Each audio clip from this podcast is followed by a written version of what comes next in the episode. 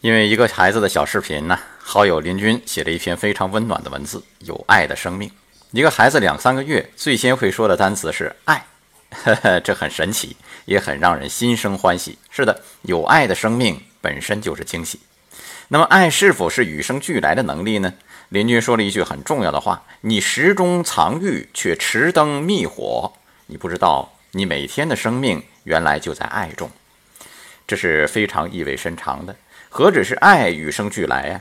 生命本来就是那么完美的存在。可是多少人石中藏玉，却持灯灭火，活出了瑕疵，活出了遗憾。成长的烦恼不是爱的能力的失去，而是没了感受爱的能力。看看这个世界，充满了爱的玄机啊！如果内心充满了感恩和赞叹，随时随地都是值得庆祝的节日。回复“爱”这个字儿，查看这篇文章。爱生活，高能量。